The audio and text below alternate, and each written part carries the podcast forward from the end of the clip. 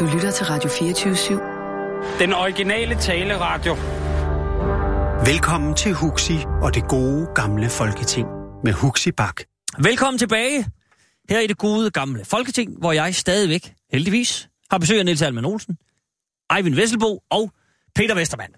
Vi har brugt øh, den første time på at vende, ja først øh, Klimarådet, hvor vi kom frem til, at der er noget galt, skråstreg, intet galt.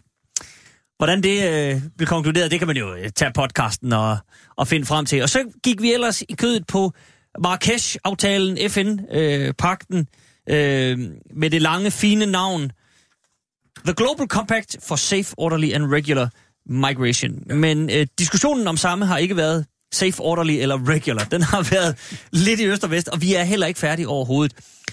Men se, vi skal forbi blandt andet stemmeforklaringen, som Lars Løkke og regeringen har lavet, som ligesom er sådan en tillægsting til FN-pakten, fordi den åbenbart er så uklar, man er nødt til at lave en, en stemmeforklaring, der lige beskriver, hvorfor har vi sagt ja til det her, og der er nogle punkter, hvor vi godt lige vil have specificeret endnu mere osv. Men øh, panelet her, de tre herrer, var øh, relativt enige om, at der er noget med Dansk Folkeparti her, der hyler og skriger, øh, og siger, at man vil ikke øh, skrive under, man skal ikke skrive under, det bør øh, lykke, det burde han ikke have gjort. Øh, og så har du, Niels Hansen Olsen, nævnt det her med, at der er jo 80% af befolkningen, der ikke stemmer på Dansk Folkeparti. Men se, det spørgsmål, som jeg øh, som lige overvindrede hen over nyhederne, og som jeg nu vil stille, det er, der er jo i Folketinget et flertal på omkring 80 procent, som stemmer for den stramme udlændingepolitik. Det skal man vel også lige tage med i den ligning, du er inde på. Jo. Altså folk vil jo gerne have den jo. der stramhed, og at uh, FN sådan set ikke skal blande sig i, jo, men altså, hvad, vi, hvad, der, hvad der sker på det område. Jo, men man, man fører en retorik mod... Altså, vi har en grundlov, der sikrer, at man har trosfrihed, og man har menneskerettigheder som det mest ypperste skandinaviske samfund. Og det er der så nogen, der vil prøve at skabe en bølge omkring, at her er, er der en, øh, der er ligesom et stormangreb på vej fra, fra muslimske lande, og man skal øh, hele tørklædedebatten, øh, man skal prøve at, og, altså man prøver at splitte, man prøver at skabe splittelse i vores befolkning, og så skaber man et billede, der er fuldstændig usandt. Altså Danmark er jo ikke øh, ved at blive overrendt af flygtninge. Øh, tværtimod må man lukke flygtningecentre rundt omkring. Øh, hvor var det der folkekrav med, at de ikke kunne sidde over Jylland, men skulle ned til, øh, til en ø? Jamen, det var jo ikke et folkekrav, det var et krav, som Dansk Folkeparti snedigt fandt ud af at kunne bruges til at føre valgkamp for. Så hævede de lige knap en milliard i kassen. Stats, altså den omtale, de har fået på den ø, som sikkert aldrig bliver til noget, den er jo enormt værdifuld. Og der er det selvfølgelig, du har ret i, at når man så har et socialdemokrati, som går op i en tænkning, der minder om den, når de ligesom taktisk sidder og siger, det her handler for os om, når vi står efter valget, og vi måske ikke helt altid kan være afhængige af, af, af venstrefløjen, så har vi også Dansk Folkeparti, vi kan trække på. Så alle har bejlet omkring, altså rundt til Dansk Folkeparti, og det kan man jo ikke bebrejde Dansk Folkeparti. Det er da død, hammerne smart og klogt gjort. Men det er jo ikke forbudt at være uenig med dem. Og der er det, jeg mangler en helt fuldstændig klar melding, også fra Socialdemokratisk bagland, om, de kan da ikke mene, at, at, at man skal drive Dansk Folkepartis øh, anti-muslimske og, og i det hele taget øh, fremmedfjendske holdning, at man skal drive det som et hovedtema for, for Danmark. Det kan, jeg ikke for, det kan jeg ikke forstå, at det kan lade sig gøre at, øh, at mit eget parti ikke skraber op og virkelig knaller i bordet og siger, stop det der. Øh, fordi det er med til at skabe en splittelse i en befolkning, som jo kun gavner en part, nemlig Dansk Folkeparti. Det handler her, det her, hele den her kampagne handler i højeste grad om Dansk Folkeparti.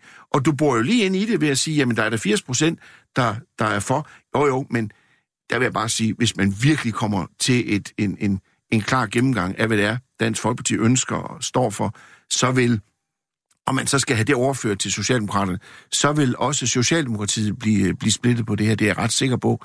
Husk allerede nu, at i, i, øh, jeg ved i hvert fald, i det konservative folkeparti er der dyb bekymring. Det er der også i Venstre. Det kan vi høre her. Dyb Jamen, det, er, bekymring. det er der vel også. Jeg Altså, synes, der, der har også været Schell øh, Holberg og lang andre. diskussioner i Socialdemokratiet, Ja, ja, ja. men Mette Frederiksen var ude også- ja. allerede på sidste øh, landsråd ja. at sige, eller kongres, som ja. de jo siger, at øh, I er med mig eller, Så, eller så ud. derfor, derfor efterlyser jeg, at, at, at man står ved de danske holdninger. Man sørger for at kæmpe for at holde fast i, at øh, der kan da godt være nogen, der opfører sig af pommeren til, som øh, tilhører nogle fremmedbander, og der kan godt være ballade med det. Men, men det har jo noget at gøre med, at folk skal jo folk skal opføre sig ordentligt i det her land, uanset hvor de kommer fra og hvem de er. Men de, der er her, skal vi behandle ordentligt. Og, øhm, og, og, og det er der, jeg er bekymret, at, at, at man ikke sætter hårdere ind over for den der propaganda. Og prøv at lægge mærke til, når de her troldefabrikker kører så hårdt på og skaber splittelse i forhold til... Det er jo første gang, vi har set det. Sådan et nærmest mm-hmm. stormangreb på Danmark, øh, som FE er ude advare imod i forhold til Marrakesh. Det er da bare en forsmag på, hvad der kommer. Okay. Og har man så vage og vage politikere, der ikke, står, der, der ikke tør stå op imod det, som i virkeligheden hele vores grundlov og vores frihed og vores menneskerettighedssyn bygger på, så kan man virkelig godt få det pres på Danmark, som jo bare skaber det kaos, som vi jo ser i andre lande i øjeblikket. Mærkeligt nok. Det er da underligt at se, som det pludselig falder fra hinanden i England og i Frankrig og ja. måske også i Tyskland. Hvad er der sker her? Så øhm, kan man sige, at, at øh, Danmark hygger sig lidt i smug, mens det brænder omkring øh, vores vugge. Det kunne man godt sige nu igen. Øh, og derfor skal vi stille op mod det her. Mm. Er i. Peter Vestermann. Jeg synes, det er interessant, at der gælder sådan øh, to forskellige ligninger på, øh, på Christiansborg, øh, når det gælder politik. Fordi de siger, at øh, det kan godt være, at Dansk Folkeparti har under 20 procent af, af stemmerne, men øh, der er så, som, som øh, du også siger, formand, øh, cirka 80 procent af, af mandaterne, som fører en, eller gerne vil føre en udlændingepolitik i, i den retning, øh, som, som, øh, som øh, Dansk Folkeparti står for. Og de henviser til, at der er øh, øh, meningsmålinger, der siger, at danskerne vil have en strammere udlændingepolitik, og det er uanset, hvilket udgangspunkt det kommer fra. Altså, hvis man spørger dem, så er automatreaktion ja tak. Men samtidig kan man sige, der er jo 80 procent af befolkningen, som hvis du spørger dem, skal vi have en mere ambitiøs klimapolitik, så siger de ja tak. Øh, det, det, det synes vi efterhånden er nødvendigt, for det, det spørgsmål er blevet, øh, er blevet talt op heldigvis. Mm-hmm. Og der er også, øh, vi har en venstrefløj, øh, hvis vi siger SF Enhedslisten og, øh, og Alternativet, øh, kalder, kalder det for en venstrefløj, så, øh, så, så er den cirka lige så stor som Dansk Folkeparti. Men, men der er jo ikke nogen, der siger, at vi har vetoret i klimapolitikken. Altså det ville jeg ønske, vi havde. Men, øh, men der er det jo faktisk stadigvæk Dansk Folkeparti, selvom de så kun er, er de 20 procent både reelt i mandattal og i, i forhold til meningsmålinger, som står på en klimaskeptisk holdning, eller faktisk ikke anerkender, at der er menneskeskabte klimaforandringer, øh, når man spørger dem ind imellem. Så, så, så der er det jo interessant, at der gælder de dobbelte standarder, og det er jo fordi Dansk Folkeparti er eminente til at stjæle dagsordenen og, og, sige, Ja. og, og køre på, på udlændingepolitikken, og så stille sig fuldstændig på bagbenene, hvis der er noget på et andet område, som de ikke er interesseret i. Og, og, og, der synes jeg, enten så må man jo øh, løbe efter meningsmålingerne, eller også så må man forholde sig til, hvad partierne i, i, i Folketinget øh, har fået af opbakning øh, fra valg til valg, og så forhandle og, og finde nogle, øh, nogle, nogle fornuftige øh, forlig ud fra det. Og der mener jeg for eksempel, at klimaområdet øh, det er et, et sted, hvor det er pinligt, at Dansk Folkeparti har så stor vetoret. Så det synes jeg, man skulle, øh, man skulle lige tænke lidt over. Der kører en dobbelt bogføring der. Ejvind Vestbo. Jeg er fuldstændig enig i, at, øh, at der er altså flere politikere, men også partier, som må træde karakter her. Fordi det, som har grebet øh, Folketinget og politikerne i Folketinget, partierne i Folketinget, det er en total angst for Dansk Folkeparti. Ja. Jeg skrev for nogle år siden en kronik i, i Berlingeren, hvor jeg skrev, stop angsten for Dansk Folkeparti. Jeg vil sige, jeg har sådan set aldrig fået så mange øh, reaktioner, positive reaktioner fra, fra folk, der har læst det her øh, mm. tilbage med, på min e-mail. Øh, fordi det er jo et gennemgående tema, at og nu har det jo rykket så meget, så nu er det endnu mere angst. Hver gang de åbner munden, så ikke engang at, øh, Socialdemokraterne, næsten heller engang SF, tør sige dem imod. Øh, fordi de er bange for, at oh, vi, er ikke, vi er ikke stramme nok. Men der er jo folk i Venstre. Store dele af Venstre er jo ikke enige i det, der foregår inde i Folketinget. Du kan bare se, sådan, så, øh, øh, Lars Krav, borgmester i Herning, Ja. har været ude at sige, at Dansk Folkeparti har for meget indflydelse. Det kan vi ikke have. Mm. Og senest her for et par dage siden skrev Ulrik Vilbæk, mm. en, en, eller blev interviewet, eller skrev... Borgmester i Viborg. Ja, borgmester i Viborg, venstreborgmester, kendt Mhm, mm-hmm, og så ja. videre. Han skrev noget i retning af, at vi kan da ikke have en politik, hvor man sender folk ud på, på, en, på en ø og, og, og, og lader dem blive derude. Og, og alle de steder, jeg kommer i venstre sammenhæng, der diskuterer man jo, at nu er tingene gået for langt. Øh, øh, og- det kan man jo så diskutere frem og tilbage, hvor langt er så for langt, men, men, men, men der må være en grænse, og det det som, øh, som Niels siger, de, den der stemmeforklaring, den er jo lavet en og alene til at tilfredsstille Dansk Folkeparti. Man hørte også Martin Henriksen sige, ja, vi er sådan, ja, det er ikke godt nok, men det er lidt, det er jo, vi er lidt mere tilfredse nu. Men, mm. men, men den stemmeforklaring har jo ikke nogen overhovedet betydning andet end et, et signal til Dansk Folkeparti. Men samtidig gjorde den jo også det nede på mødet, at de andre lande, som jo er positive over for det her, at, at de, de synes jo nok, at det var noget underligt noget, at Danmark gjorde det, fordi som vi snakker om tidligere, der blev ikke klappet ret meget af, at man ikke er helhjertet med på det her. Mm. Så, øh, så, så det, som den her debat og den også stemmeforklaring og alt det uro, der har været, har været med til, det at skabe en frygt i befolkningen for, at nu vælter det ind over grænserne med, med, øh, øh, med, med folk fra alle mulige lande, som bare vil komme herop og nas på vores samfund. Og det, det har den, den der aftale jo ikke noget med at gøre. Det er, det er jo EU's skyld. Det er jo EU, man kan sige tak til EU, for de fik lige bremset lidt op dernede. Men hvem er imod det? Dansk Folkeparti, ja, ja. ikke også? Hvem, hvem har været de, der har været flinke står for, for Sovjet, undskyld, øh, øh, Rusland? Det er Dansk Folkeparti. Vi har lige haft en stor sag, hvor Marie Krav blev smidt af posten, for der var hun altså lige gået lidt for langt. Marie Krav, Marie, Marie Krav hedder hun. Ja, Marie Krav. Hun var jo, øh, hun var jo forsvarsordfører, og mente jo, at, øh, at man skulle være lidt mere positiv over for russerne, og der var ingen grund til at være kritisk over for dem, og hun har en forsvarsbaggrund og har siddet som fungerende forsvarsattaché i Moskva. Taler rang, russisk, ved meget om Rusland. Taler russisk med rang af major, faktisk. Ja. Ja. Så man kan ikke sige, at Marie Krav ikke ved, hvad hun taler om, og derfor var det også en holdt der lige op. Det måtte man så alligevel give op for i, øh, i Dansk Folkeparti. Så man ser sådan, Dansk Folkeparti øh, går i, på mange måder imod danske interesser. Det er så morsomt. De, de gik også forrest, da Danmarks Radio øh, skulle, øh, skulle klippes. Altså Danmarks Radio, der er jo ikke noget, der binder danskerne mere sammen end Danmarks Radio. De skulle også have en på hatten. Stationen her skulle have en på hatten. Altså, vi skal virkelig, virkelig, virkelig være klar til at tage debatten med Dansk Folkeparti. Og nu kommer så det morsomme. Der er faktisk kun én ting, Dansk Folkeparti, hvis man sådan spørger ind til dem, de har respekt for, det er en savlig, faglig modstand. Ja. De har ingen respekt for det der medløberi. Det kan man jo se nu her. Man kan se, at arrogancen bliver mere og større og stærkere. Tulsendal, øh, han øh, går virkelig til statsministeren tæt på at være lidt øretævindbydende i salen. Øh, det er slet ikke den der høflige, smilende mere, fordi man giver efter. Man får intet hos Dansk Folkeparti for at give efter. Man er nødt til at tage de hårde, faglige debatter, og så øh, i øvrigt sikre sig en langt stærkere alliance, synes jeg, imellem V og K og Socialdemokraterne. Altså, de rigtige midterpartier bør virkelig tænke sig om og prøve at stå lidt tættere sammen. Fordi ellers så får du den der yder, yderfløjspillelse. Og så kommer selvfølgelig dansk eller ny borgerlig oveni det hele, som skaber ravage på bagsmækken, ikke? Mm. Men, men øh, de skal men... have den modstand, og derfor, det at man ser Gud her, nogen, der har en stærk holdning, jamen det er jo ikke det samme, som man ikke skal bekæmpe den. Og igen, de er under 80 procent. Altså, men, de er under 20 men, men, men netop det, Niels, altså nu, det siger bare igen, det lyder jo sært, at I alle tre sidder og siger, at øh, det, er jo, det er jo kun lige knap 20 procent, der synes det her. Alle de andre synes noget andet, og øh, hvis de bare gad og, og tage sig sammen, så, så, vil, øh, så vil der slet ikke være noget problem. Men det ved de, altså det er vel ikke sådan, at de andre partier sidder øh, og er, ikke er klar over, gud vi siger, vi har 80 procent, vi kan så nemt som ingenting få, øh, få lukket ned for de andre. Så behøver man ikke, måske ikke at gå sådan, til svenske yderligheder og, og køre dem helt ud på øh, sidelinjen og slet ikke arbejde sammen med dem. Nej, Men nej. hvis man sidder med de der 80 procent og godt ved, der, vi har stort flertal, vi kan sagtens køre politik uden med Dansk Folkeparti. Hvorfor er det så, man ikke gør det, Peter Vestermann? Ja, det er et godt spørgsmål. Jeg tror, det er øh, et virkelig et, et spøgelse fra... Øh fra tilbage, da Poul Nyrup var, var statsminister, den her med uh, stueren, det bliver I aldrig. Ja. Og, og den selvforståelse har Dansk Folkeparti jo formået at, at, at puste op, at de er dem, de andre ikke vil lege med. Og nu skal vi så vise, uh, som de andre partier, at uh, nej, vi er slet ikke så elitære længere. Vi er skam også folkelige. Vi har forstået, at I har kommet med et fornuftigt opråb, og der må man sige, at mit eget parti øh, har jo også rykket sig på integrationsspørgsmålet øh, mm-hmm. over, over de seneste år. Øh, også fordi Dansk Folkeparti har da påpeget nogle steder, hvor der er nogle ømme i, øh, i samfundet, øh, og hvor man ikke har været, øh, i hvert fald i retorikken, god nok til at, og, øh, og betrygge befolkningen for, at det, det er man faktisk også opmærksom på, selvom man er fra venstrefløjen.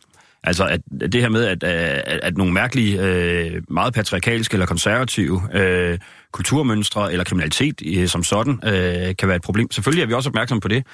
Men, men det, er blevet, øh, det er blevet god latin i, øh, på, på Christiansborg, at man, øh, at, at man hvad kan man sige, anerkender Dansk Folkepartis eksistensberettigelse ved at prøve at efterligne dem.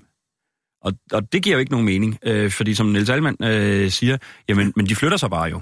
Altså, ja, ja. Hvis, hvis du prøver at indhente dem, jamen, så rykker de så lidt længere ud, og nu, nu er det så en øde ø, øh, der har svinepest og, og andre spændende sager, som, som det bliver, som koster 3 kvart milliard. Altså 1,8 million per indbygger, der skal bo der. Det er altså, sæt, sæt dem på Dangleterre i stedet for, øh, hvis, hvis ja. vi gør noget godt med pengene. Men, øh, men, men det er jo noget andet, det handler om. Øh, og hvis man skal rose Dansk Folkeparti for én ting, øh, man kan sikkert rose dem for, for flere, men, men så er det, de har styr på kompasset. De ved, hvor de vil hen, Det har de. Og, de, og de navigerer benhårdt efter det. Og så skruer de lige kursen en gang, øh, eller en, et par grader mere, øh, når de kan komme til det. Og jeg er faktisk ikke enig med Eivind i, at det ikke er et reelt paradigmeskift, vi ser i udlændingepolitikken. Det, det synes jeg, det er, øh, fordi vi ser, øh, vi ser nu et stort dan, øh, dansk parti, som øh, har held med at problematisere internationale konventioner som sådan, gør grin af menneskerettigheder, øh, og som siger, nu handler det ikke længere om integration. Det var ellers det, de sagde, da den var gal med i starten af nullerne, at, at øh, venstrefløjen havde øh, svigtet integrationen. Nu, nu handler det ikke om integration. De her mennesker skal ikke ud og arbejde og bidrage positivt til samfundet. Nu handler det om at isolere dem, og de skal, hvis de kommer ud i samfundet, så skal de glemme alt, hvad de er, alt, hvad de kom fra, øh, og assimileres i stedet for. Og det synes jeg er, er faretroende, at, at der er så mange partier, der hopper helt med på den der, for vi kan se, det er ikke det, der virker. Det giver dem mere, mere medvind. Jamen, det, er jo, det er jo nationalisme værste skuffe, og derfor skal det bekæmpes. Fordi du kan ikke i et lille land operere og få en indflydelse og holde styr på dit eget samfund, hvis ikke du samarbejder. Nej, og der er jo ikke Og et det- parti, der må tage patent på, øh, hvad nationen er. Altså, der er jo ikke en, et, et parti, der skal have lov til at stikke af med fanen for, for os det, er andre. det, jo. det, er det, de har gjort. Jo, men Peter, du siger, at, øh, at øh, det der paradigmeskifte, det er, jo, det er jo et paradigmeskifte, siger du. Det er jo ikke noget paradigmeskifte, hvis du ser ud fra den virkning, det har. Det er en retorik. Men det, der er praksis her, altså det der med midlertidig opholdstilladelse, der kan du blive sendt hjem. Det har været der, jeg arbejder med i, mm. i mere end 20 år, at der har været midlertidig opholdstilladelse. Det var derfor, man lavede midlertidig opholdstilladelse. Først var det tre år, så var det syv år, øh, hvor man sagde, at i den periode, der har du midlertidig opholdstilladelse, der kan vi sende dig hjem. Så derfor er det ikke noget paradi- paradigmeskift at sige, at dem på midlertidig opholdstilladelse, de kan sendes hjem. Men det er rigtigt, retorikken er der spindet omkring det her. Mm. Øh, de vil jo gerne have det til at lyde som om, at det er et reelt paradigmeskifte. Det er det ikke, hvis du ser det i praksis. Mm. Og så, så spurgte den ærede formand om, hvorfor partierne i Folketinget agerede, som de gjorde, og bare flyttede sig, og at 80 procent ikke gjorde mm-hmm. noget ved det. Jamen, det tror jeg, der er to forklaringer til.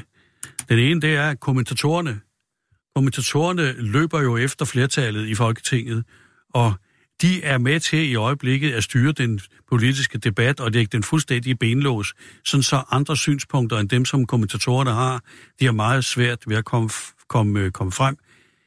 Og så skal man tænke over, der er jo kun en af de der kommentatorer, det er Han- Hans Engel, som har siddet i Folketinget og er formand for de konservative minister, som jo ved, hvordan tingene fungerer i, som medlem af Folketinget. Men De fleste de kommentatorer, de har sådan bare siddet udenfor øh, og, og, og skulle rådgive og så videre. Og når de bliver spurgt, øh, hvad siger folk inde i Folketinget, når du går på gangene, så skal man jo være opmærksom på, at de der, mange af de der kommentatorer, det er ikke så tit, de kommer ind i Folketinget. De tager telefonen, og så ringer de til, øh, til en eller anden spindoktor eller en eller anden øh, i ledelsen i et parti, og får at vide, hvordan tingene hænger sammen. Det vil sige, at de bliver, de bliver sådan ligesom en del af spillet med ledelsen, og derfor så rykker det også. Og derudover, så, som Peter sagde før, så er der meningsmålinger. Og der spørger man, øh, går du ind for en strammere udlændingepolitik? Det kan man da ikke spørge folk om, fordi øh, hvad betyder det? Mm, præcis. Altså, jeg kunne da have mange forskellige former for ting, jeg godt kunne tænke mig, man gjorde på, på udlændingområdet, som nogen vil sige, Nå, men det er måske noget, der strammer. Så er der nogle andre, der vil gå meget længere, hvis det er Martin Henriksen og Inger Støjberg, så er de måske ikke enige om, hvad det er, hvad det er der, der, der betyder stramning. Så derfor kan man ikke bruge sådan en meningsmåling til noget som helst, men det bliver brugt, når man siger 80 procent, 85 procent går ind for en strammere udlændingepolitik. Og hvis jeg bliver spurgt om det, så siger jeg, jamen jeg må da vide, hvad du mener med strammere udlændingepolitik. Hvad er det, du mener? Hvad er det, øh, indholdet af det? Mhm. Og det bliver der aldrig spurgt om, fordi det gælder bare om at fortælle, både for kommentatorerne og for øh, politikere i almindelighed, at, øh, at at befolkningen vil have en strammere udlændingepolitik. Der er bare aldrig nogen, der diskuterer, hvad er det? Se, to ting til det. Øh, vi er jo så heldige, der snart kommer et folketingsvalg. Så inden længe får vi jo den helt store meningsmåling. Ja. Og så kan vi jo, øh, som vi aftalte i, i første time også, så kan vi jo lige tales ved og se, øh, hvem der har stemt i hvilken retning. Ja. Altså, Det er spændende. jeg vil ikke blive overrasket, hvis strammerne får en vis succes. Men altså, nu, nu må vi se. Øh, men så en anden ting, Eivind, og, og vi har været forbi det før, fordi en gang imellem, der bliver sgu også lidt sart derovre på den anden side af, af bordet. fordi når man, jeg mener bare, jeg, for, jeg forstår godt, hvad I mener med, at der sidder nogle halvstuderede røver, nogle kommentatorer og nogle Reddington-typer, der er mere brille end indsigt, og ligesom siger, at uha, det foregår sådan og sådan, sådan, sådan, sådan. Men at sige, at det er Noah Reddington og company, der står i vejen for, at de folkevalgte kan få forklaret, hvad de faktisk synes, og hvad de faktisk mener, at de er lagt i benlås, og det er nogle hjælpeløse stakler. Det er for slapt. Jo, må jeg, må jeg ikke sige, øh, nu er jeg glad for, at Eivind øh, sagde et par pæne ord om min, min gamle chef, Hans Engel. Altså, jeg har det stadigvæk sådan, at øh, når jeg, er i tvivl om et eller andet, øh, så synes jeg altid ret lige at høre, hvad, hvad, hvad siger for eksempel Hans Engel øh, til tingene.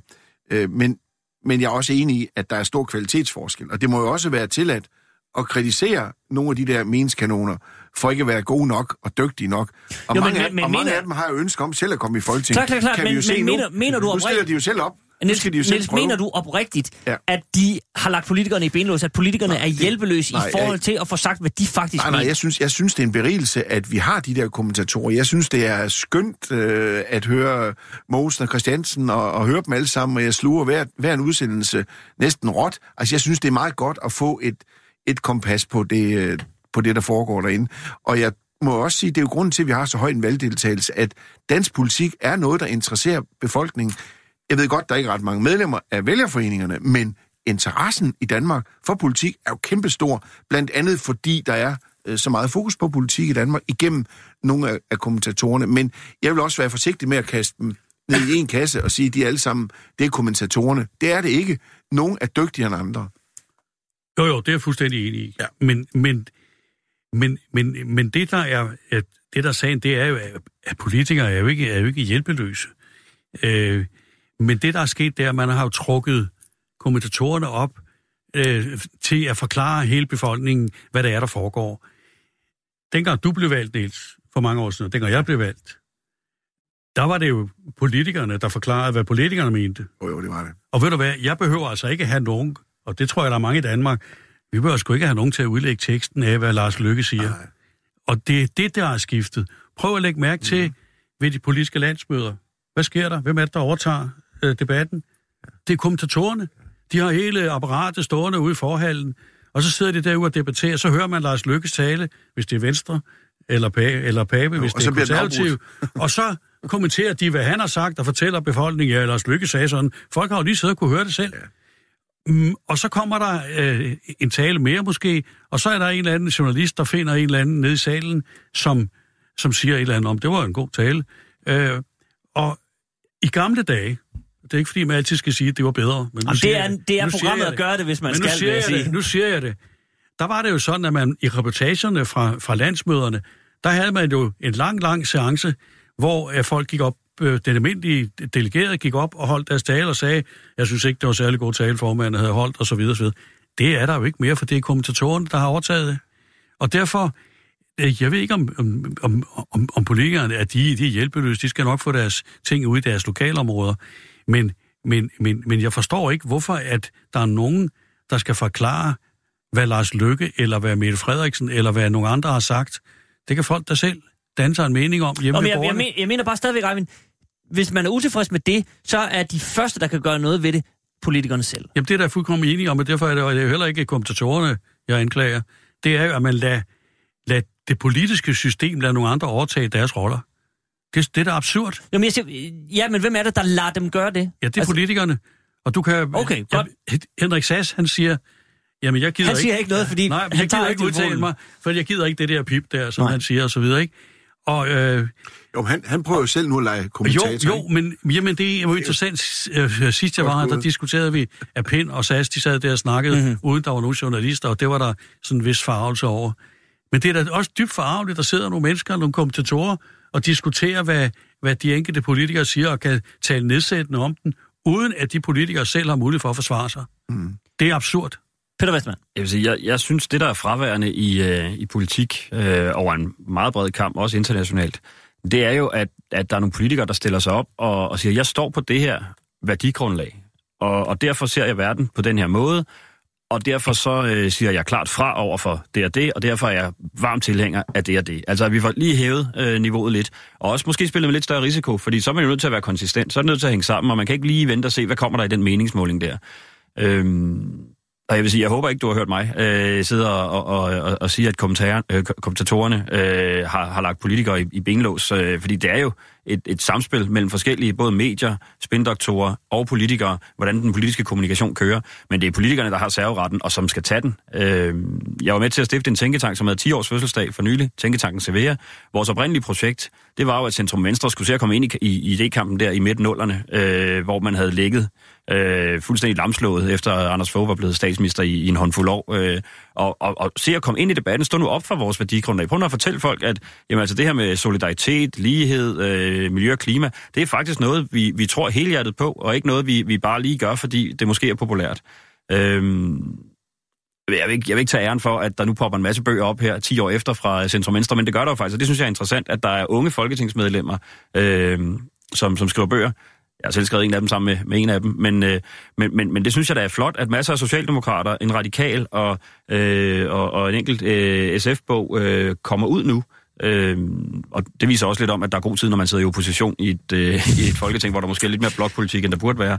Men, men, men så lad os, håbe, lad os håbe, pendulet svinger, så vi kan få øh, balance i, i, i idédebatten og få, og få øh, de, de blå øh, på banen også i, i, i den der. For jeg synes, det handler om at stå op for sine holdninger. Det er jo øh, den gode gamle øh, politiske... Øh, jeg kan sige, kunst øh, fra, fra start af. Og det tror jeg faktisk også, for at vende tilbage til hvad, sidste gang, jeg sagde noget, det tror jeg også er opskriften i forhold til Dansk Folkeparti.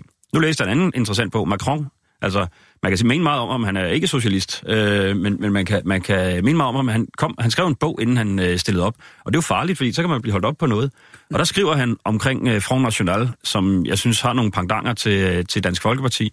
Øh, der skriver han, jamen de prøver at male et billede af et Frankrig, der aldrig har eksisteret, og mens de gør det, underminerer de det, Frankrig i virkeligheden er. Det synes jeg godt, vi kunne tage oversæt til dansk. Mm. Okay. Det her, det er det gode gamle Folketing. Niels Alman Olsen, Eivind Vesselbo og Peter Vestermann er øh, på besøg, og vi er ja, vi er ved at komme ud i krogen af Marrakesh-aftalen, men, men vi, vi. Øh, vi holder stadigvæk fast. Og derfor vil jeg bare lige spørge jer, øh, som det sidste på det her emne, vi skal bare lige forbi den her stemmeforklaring som øh, regeringen, øh, Lars Løkke, præsenterede. Jeg sidder med den her.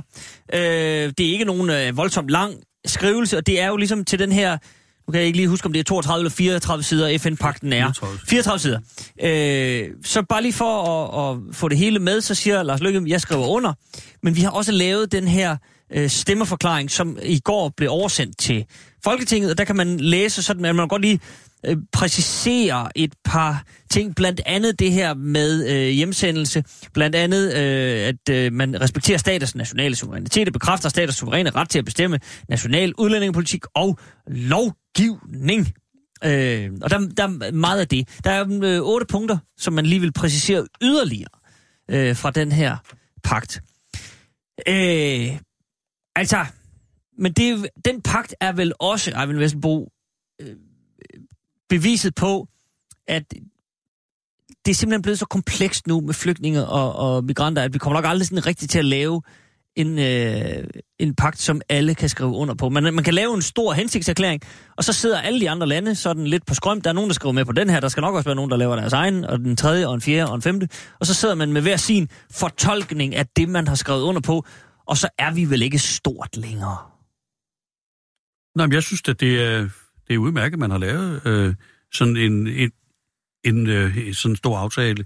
Fordi den eneste måde, vi løser de problemer, der er så store på udlændingområdet, det er ved at arbejde sammen internationalt. Mm-hmm. Så som udgangspunkt, og også med det indhold, der er i den her øh, aftale, der synes jeg, det er, det er helt fornemt, at man men, får... Men det burde, burde det ikke være nok, og så skrive under på aftalen?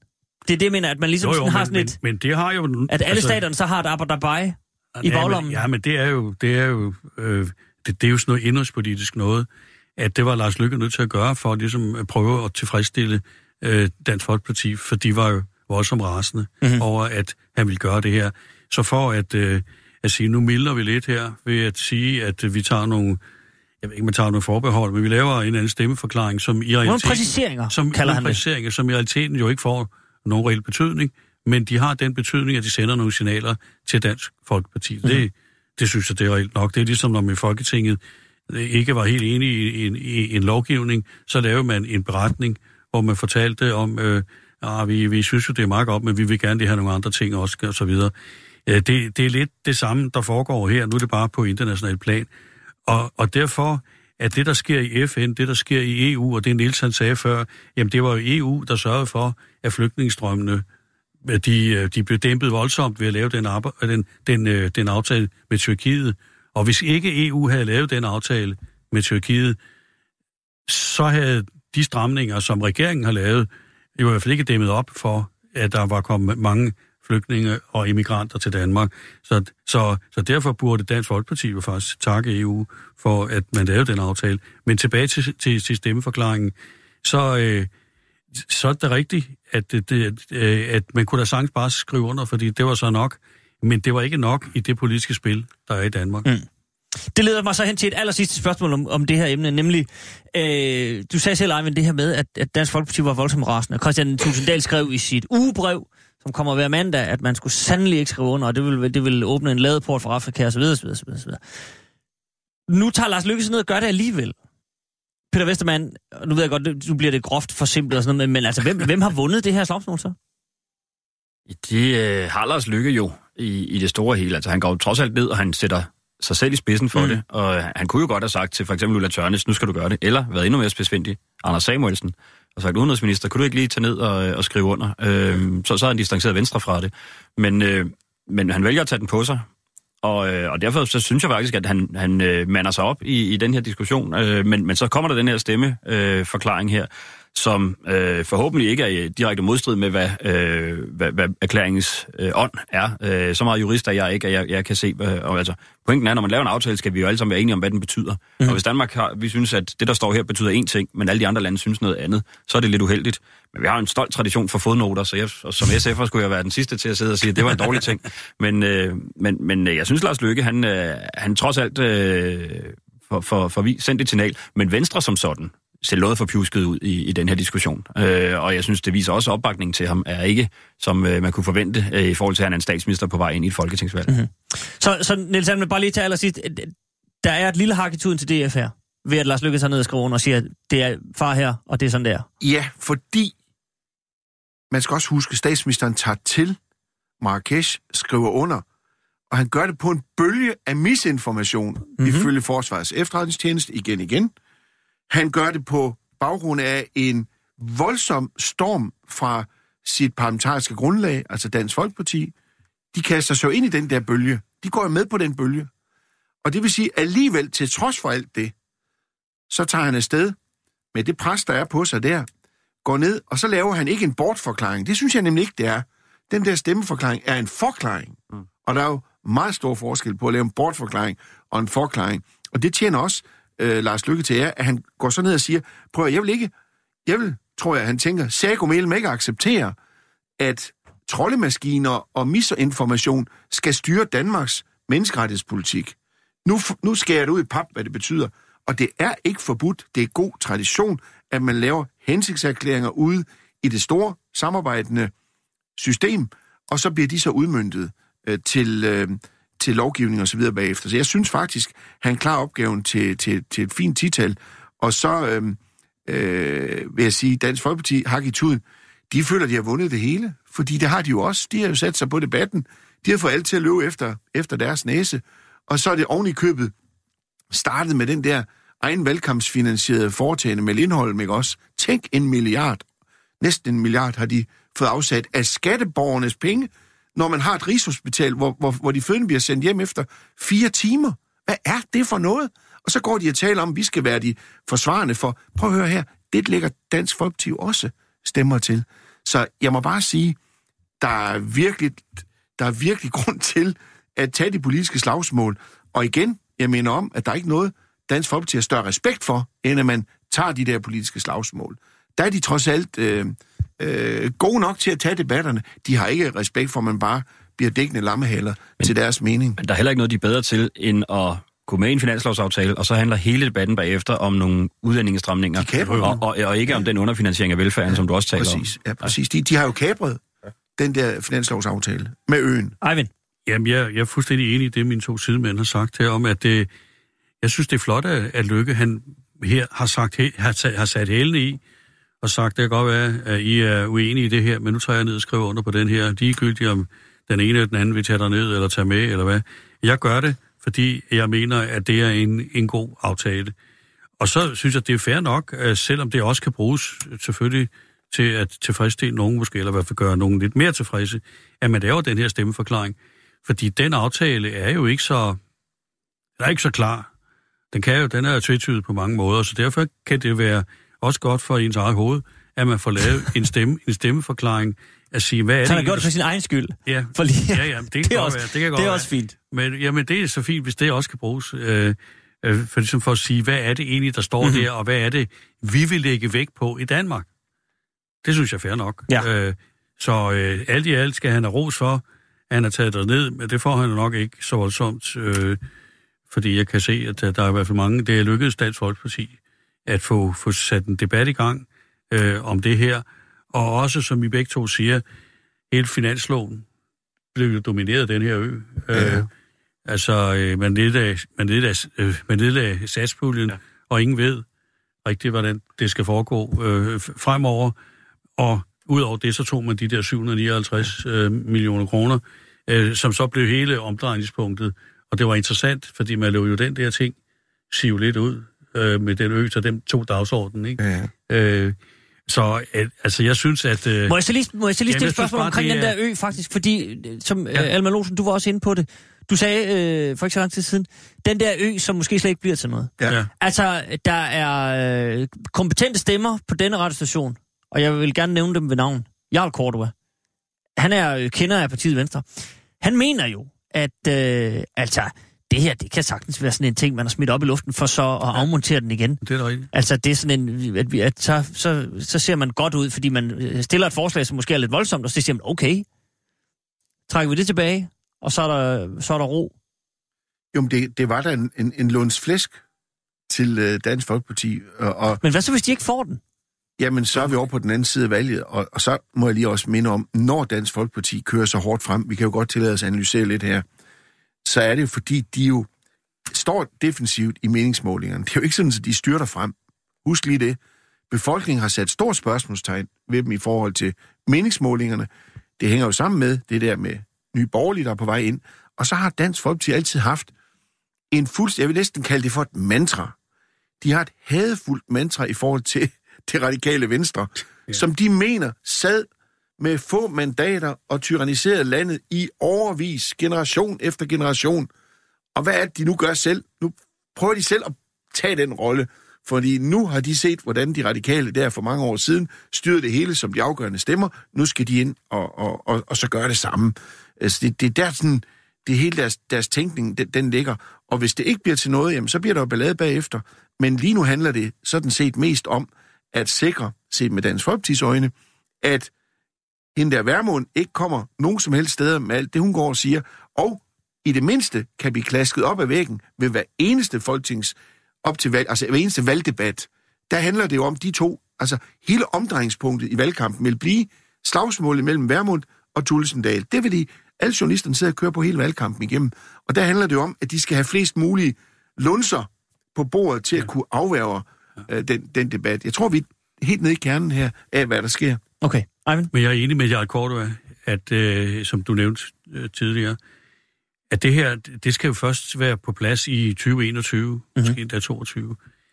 Og der kan altså nå at ske meget. Det kan der. Og øh, der er ingen tvivl om, at det er ligesom med andre ting, der er kommet øh, op, på, op på bordet, så glemmer man det igen. Øh, det her, det, det her, den her, det her, det, det vidner også om, at det her, det er virkelig noget, som, som man gerne vil have, skal stå stærkt i, be, i befolkningsbevidsthed, og der skal blive en debat om. Den kom så også. Og når Inger Støjberg holder så fast i det her, siger ligegyldigt, hvad jeg siger, så bliver det her til noget. Så er det også for mig at se et tegn på et eller andet spin, som hvor det drejer sig om at sige, at vi er så hårde som muligt. Og selvom det er jo en ren tilståelsessag, for når man, hvis man havde tænkt sig at lave den der ø der, hvor de her mennesker skulle ud, så erkender man jo blankt, at det, man har gået rundt og sagt i mange år, at, udlændinge, at kriminelle udlændinge skal sendes ud. Så erkender man jo, det kan de ikke, for de skal ned og bo på den der ø, og det der med at sende dem ud, der, det er altså ikke ned til en ø, det er ud af Danmark. Det kommer de så ikke, og man siger oven i købet, ja, der er 75, nu er der godt blive 125. Det vil sige, at mm, vi kan jo alle sammen se, at det, der står øverst på valgplakaten hos mange øh, politikere, det er, at kriminelle udlændinge skal sendes ud. Det er bare et eller andet, det er bare noget, som aldrig nogensinde rigtig bliver til noget. Der er en, der sidder der på to ophold på 22. år. På 22. år. Og det, og det tror jeg heller ikke engang, den der aftale for Marrakesh, den løser. Men, men det er jo sådan, sådan set den aftale, som kommer tættest på at løse det, i forhold til at lave en ø som Lindholm. Øh, det er jo bare opbevaring. Jamen, det er det, jeg ja. øh, så, så det er jo det spor, man, man må gå i. Øh, jeg håber og tror, at hvis øh, Folketingsvalget øh, går for mig at se den rigtige vej, øh, og, øh, og øh, lad os sige, Mette Frederiksen bliver, bliver statsminister og skal, og skal regere, øh, især på venstrefløjens øh, stemmer, jamen, så bliver den her ø ikke til noget. Øh, det håber jeg. Øh, kan stå klart. Øhm. Der må jeg bare lige minde dig om, at Mathias Tesfaye, ja, ja, ja. integrationsordfører fra Socialdemokratiet, var ude at sige, at det er en fremragende idé, det er nødvendigt, og Karen Jespersen i øvrigt havde ret, da hun for 20 år siden sagde, ja, ja. at, at øh, flygtninge skulle, altså, de skulle ud på en ø. Yes. Så jeg vil godt lige se det er Mette Frederiksen trække den ø tilbage, inden vi... Det er rigtigt, men jeg vil også godt se hende forklare, at vi bruger 3 kvart milliard kroner på en ø, hvor der skal bo uh, cirka 100 mennesker om året. Altså, nu sidder jeg i et regionsråd. Det kan godt være, man bliver lidt snusfornuftig af at sidde og rode med sundhedspolitik, men vi kunne godt bruge nogle flere penge, blandt andet til fødeområdet på Rigshospitalet, som Niels Alman siger. Mange andre steder, hvor det halter i det her samfund. Øh, satspuljen står og mangler øh, en, en hel del penge. Det kunne godt, øh, man kan godt smække de penge derover, så vil det gå næsten lige op. Øh, og, og det vil jo så hjælpe øh, socialt udsat i det her land. Så, så man kan godt finde bedre øh, måder at bruge penge på øh, end det der. Og så må man være lige så hård i filten, øh, og det synes jeg jo så ikke, men, men så kan man finde andre måder at være hård i filten på, hvor, hvor man gør det for øh, egen regning. En billigere ø. Ja, brug da de centre, vi har. Altså, øh, provins Danmark er, er jo affolket på grund af den strukturreform, Lykke har lavet. Der må være masser af plads. Øh, det er nok ikke lige de naboer, de havde ønsket sig, men, men, men altså, prøv nu lige at, at få nogle proportioner ind i det her. En kvart milliard kroner til 100 menneskers ophold om året. Det, det er jo helt tosset. Øh, og, og, og når man tager den øh, tager skeen i den hånd i forhold til Socialdemokrater, så kender jeg ret mange af dem, som, som godt kan se, at vi kunne faktisk godt bruge pengene noget smartere på, på noget velfærd end, øh, end det her. Og så må man sige, som, øh, som, som støttepartier, hvis vi går hen og bliver det, hvis vi skal forud øh, diskontere en valgsejr, det skal man passe på med, så, er der, så skal man også have noget igennem. Øh, og, og, og et af de steder, vi kan få finansieret nogle af de ting, vi gerne vil, det, det kunne da være at, at droppe den der fjollede ø der. Øh, så jeg håber, at, øh, at der også er besindige mennesker i Venstre og omegn, som øh, måske endda liberale alliance. Altså, Anders Samuelsen var med til at stifte et parti, der sagde, nok er nok i forhold til Dansk Folkeparti. Det er lang tid siden. Og nu har han, nu har han lagt penge, øh, lagt en 3 kvart milliard. Han kunne have fået endnu, endnu billigere løsbåde for. Øh, nu har han lagt dem ud på en eller anden øh, ø. Skatteligt. Og øh, for, for at genere øh, nogle mennesker. Altså vi betaler 3 kvart milliard kroner for at genere 100 mennesker mest muligt. Jeg må også lige sige, Tesfaye er placeret der meget elegant. Han skal jo virke meget autoritativ, og han er jo selv gammel, og, og han er jo selv, hans familie kom ind i landet, men altså, kigger man lidt efter i hans politiske øh, grønspættebog, så har han uddannet sabber og kapper, og han tager hvilken som helst holdning. Altså her får han jo en holdning, som passer til Socialdemokratiet. Man bruger ham jo, jeg vil ikke bruge udtryk nyt idiot, det kunne jeg ikke drømme om. Det gør jeg heller ikke i forhold til Nasser Carter, slet ikke. Men man kan da sige, de familier, der, øh, som står bag de der to nævnte mennesker her, har da haft stor glæde af den åbenhed, Danmark har vist over for dem. Og så er det påfaldende, de lige skal bruges til, måske nogle gange, at køre op og, og, og, og være hårdere end de hårdeste. Altså, det er ligesom, når man kommer ned til, når man kommer ned til hjemmetyskerne der i syd for Flensborg. De er mere tyskere, end, end, end, end de rigtige tyskere er, om jeg så må sige. Så bare lige tilføre det, at, at Tasfaye, dygtig, meget, meget, meget begavet debattør, lynebegavet, meget troværdig, men man skal lige en lille smule, øhm, kan man godt tillade sig at sætte spørgsmålstegn ved, om, om ikke han bliver brugt rigtig meget af, af Sass Larsen, som jo ellers ikke selv ønsker at tale med medierne. Der, nu føler jeg mig så kaldet til at forsvare min, øh, min forgænger som SF-næstformand, for han har, været, han har også været SF'er. Nå, for øh, han har også været der. Og, og jeg vil sige, først og fremmest helt principielt, så synes jeg, at, at, at altså folk, folks herkomst og deres holdninger behøver ikke at hænge sammen på nogen bestemt måde. Øhm, det, det synes jeg, vi skal, vi skal lade være med Nå, at, men, at blande øh, sammen. Men, og så, og så dermed, dermed øh, nu sad jeg tidligere og efterlyste flere, der skriver bøger. Mathias har jo skrevet en bog, Øh, han har skrevet flere, Ja, ja, ja, faktisk. ja, ja. Al ære og respekt for det. Ja. Og den seneste bog handler om, at han ønsker, at der skal ske et, jeg vil ikke sige paradigmeskift, men i hvert fald holdningsskift i Socialdemokratiet, eller en, en ændret selvopfattelse af, hvor man altid har stået, undtagen i 90'erne, på, øh, på udlændingsspørgsmålet. Og det er jo legitimt nok, men det er bare lige så legitimt, at jeg siger fra venstrefløjen, så, så kommer de til, altså, øh, vi- går i styrketræningscenteret, og så er vi klar til en armlægning, hvis det er den, han vil lægge arm på, for jeg tror, vi har øh, rigtig gode øh, kræfter øh, i forhold til at bruge 3 kvart milliard på, på noget bedre. Der tror jeg, at Socialdemokraterne har tilpas mange kommunalpolitikere, der, øh, der sukker efter øh, nogle andre ting end en, end en ø. prøv, jeg, jeg, har, jeg, jeg kritiserer bestemt ikke Tasfaye. Han er, han er jo castet til den rolle. Enormt dygtigt af spindoktor Jontagen i... Men, men En vi, det, det, var, det var vi sikkert kan blive enige i. Det, det er det, jeg sagde tidligere med, hvis det er, og det er så i forhold til konventionerne, sådan, hvis det er et politisk skred, der er i gang, øh, i forhold til den grundlæggende forståelse af, hvordan vi, øh, vi håndterer øh, menneskerettighedsdiskussioner og alt sådan noget her, så er jeg bekymret. Øh, men op til et folketingsvalg, hvor Socialdemokraterne har lagt sig på en linje, hvor de gerne vil øh, fremstå øh, ganske stramme på udlændingsspørgsmålet, øh, lad os nu se efterfølgende. Øh, det kan godt være, det ødelægger lidt af deres øh, taktik, at der sidder en SF'er og siger, lad os nu se, men den der ø der, den er simpelthen for langt ude. Ja. ja. men det er det også. Men de har alligevel castet det sådan, at Tesfaye kører frem, så er der ikke et eneste folketingsmedlem hos Socialdemokraterne, der tør stille op mod det.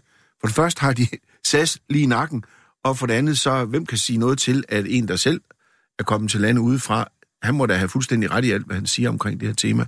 Det, det der psykologiske, øh, jeg vil ikke sige fif, det er det ikke, men det er i hvert fald den, det faktuelle kendskærning. Her har du en rigtig, rigtig dygtig politiker. Jeg er virkelig meget, meget, han er, han er rigtig dygtig. Og jeg siger ikke, han er for dygtig, jeg siger, han er utrolig dygtig. Godt. Ja. Der er meget, du ikke har sagt i dag, Niels, synes Det er der.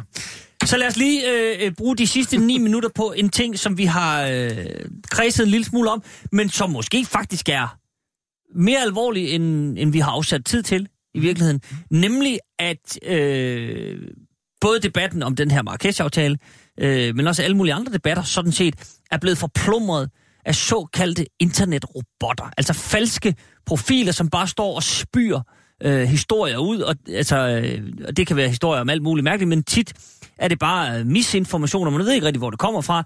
Øh, der er nogen, jo, men der er nogen, der siger, at det, det kan være russere, men det kan jo være, øh, det kan jo være alle mulige øh, dobbelt interesser eller et eller andet. Man kan i hvert fald ikke bevise, hvor det kommer fra.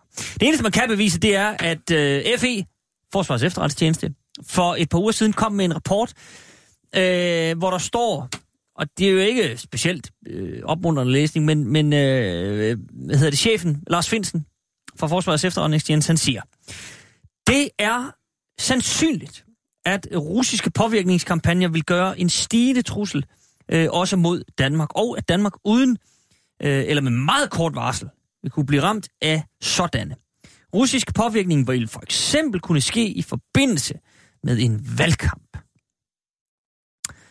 Øh, Peter Vestermann, det skal vi vel lige...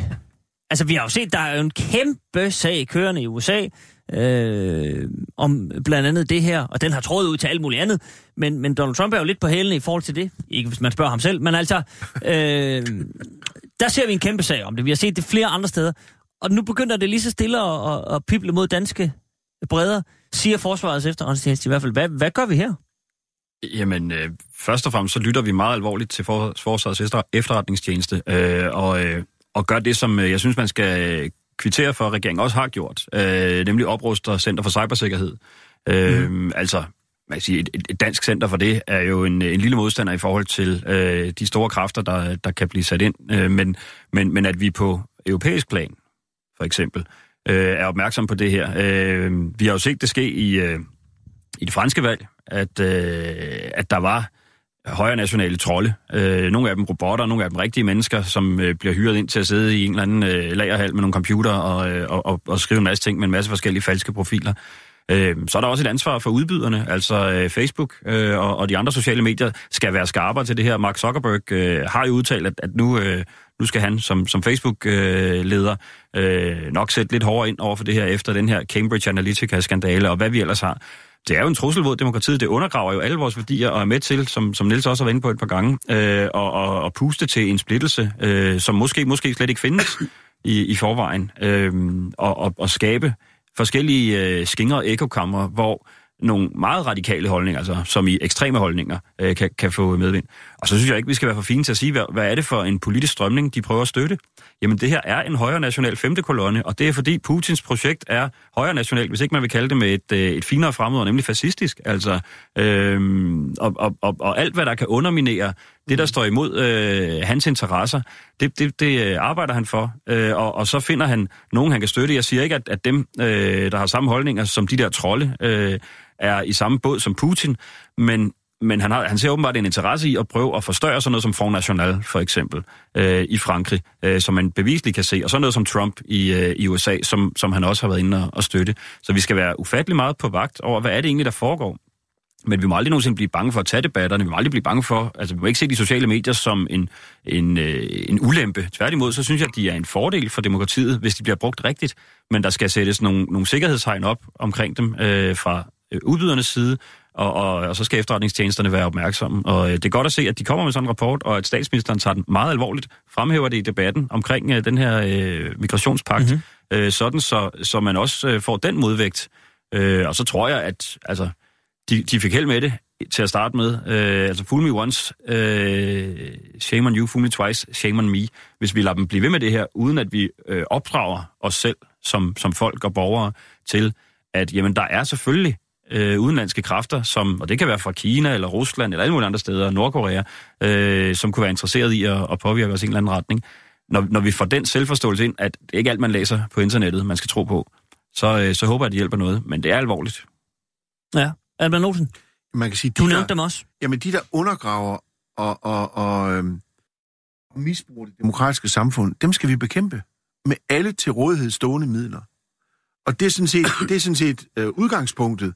Og her har vi altså nogen, der forsøger via sociale medier at undergrave vores samfund.